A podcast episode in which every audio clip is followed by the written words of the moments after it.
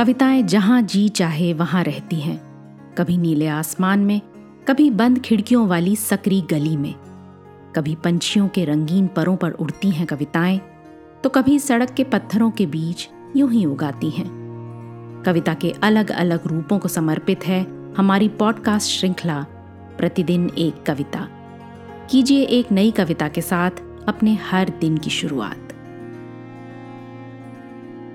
आज की कविता है कुंवर नारायण की एक वृक्ष की हत्या। सुना रही हैं मनमीत नारंग। अब की घर लौटा तो देखा, वह नहीं था। वही बूढ़ा चौकीदार वृक्ष, जो हमेशा मिलता था घर के दरवाजे पर, तैनात। कुंवर नारायण की कविता, एक वृक्ष की हत्या।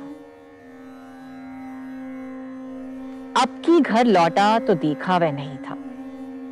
वही बूढ़ा चौकीदार वृक्ष, जो हमेशा मिलता था घर के दरवाजे पर तैनात। पुराने चमड़े का बना उसका शरीर, वही सख्त जान। झुरियोंदार खुरदरा तना, मैला, कुचैला। राइफल सी एक सूखी डाल एक पगड़ी फूल पत्तीदार। पाव में फटा पुराना जूता, चरमराता, लेकिन अक्खड़ बलबूता। धूप में, बारिश में, गर्मी में, सर्दी में, हमेशा चौकन्ना अपनी खाकी वर्दी में। दूर से ही ललकारता, कौन? मैं जवाब देता, दोस्त, और पल भर को बैठ जाता उसकी ठंडी छाव में। दरअसल शुरू से ही था हमारे अंदेशों में।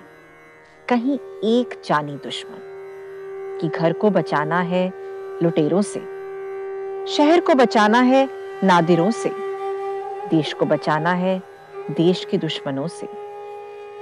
बचाना है नदियों को नाला हो जाने से, हवा को धुआँ हो जाने से, खाने को जहर हो जाने से। बचाना है जंगल को मरुस्थल हो जाने से बचाना है मनुष्य को जंगल हो जाने से। आज की कविता को आप पॉडकास्ट के शो नोट्स में पढ़ सकते हैं। आप जहाँ भी प्रतिदिन एक कविता सुन रहे हैं, वहाँ अपने कमेंट्स शेयर करना ना भूलें। अगर आप चाहते हैं कि नई धारा रेडियो की ये प्रस्तुति हर सुबह आपके व्हाट्सएप पर आ जाए तो हमें इस नंबर पर मैसेज भेजें। Seven four two eight seven seven five three seven six. कल एक और कविता के साथ फिर मिलेंगे।